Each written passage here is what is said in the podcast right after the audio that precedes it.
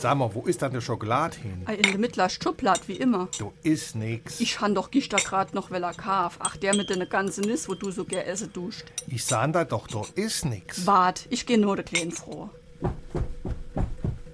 Und, was sah da? Nix, er ist fort. Samt der Schokolade. In seinem Papierkorb han ich noch die Verpackung gefunden. Ei, so ein Schlitzohr.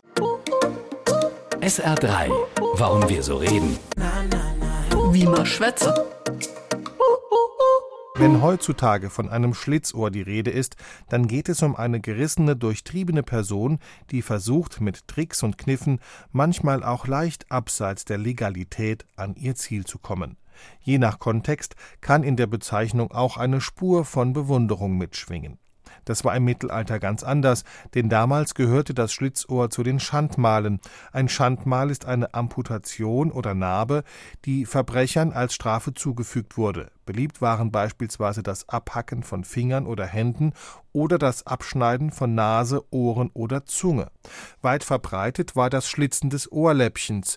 In einigen Handwerkszünften war es üblich, ausgestoßenen Mitgliedern den Zunftohrring auszureißen und dadurch ein geschlitztes Ohrläppchen zu hinterlassen. Auf genau diesen Brauch geht die Redensart vom Schlitzohr zurück.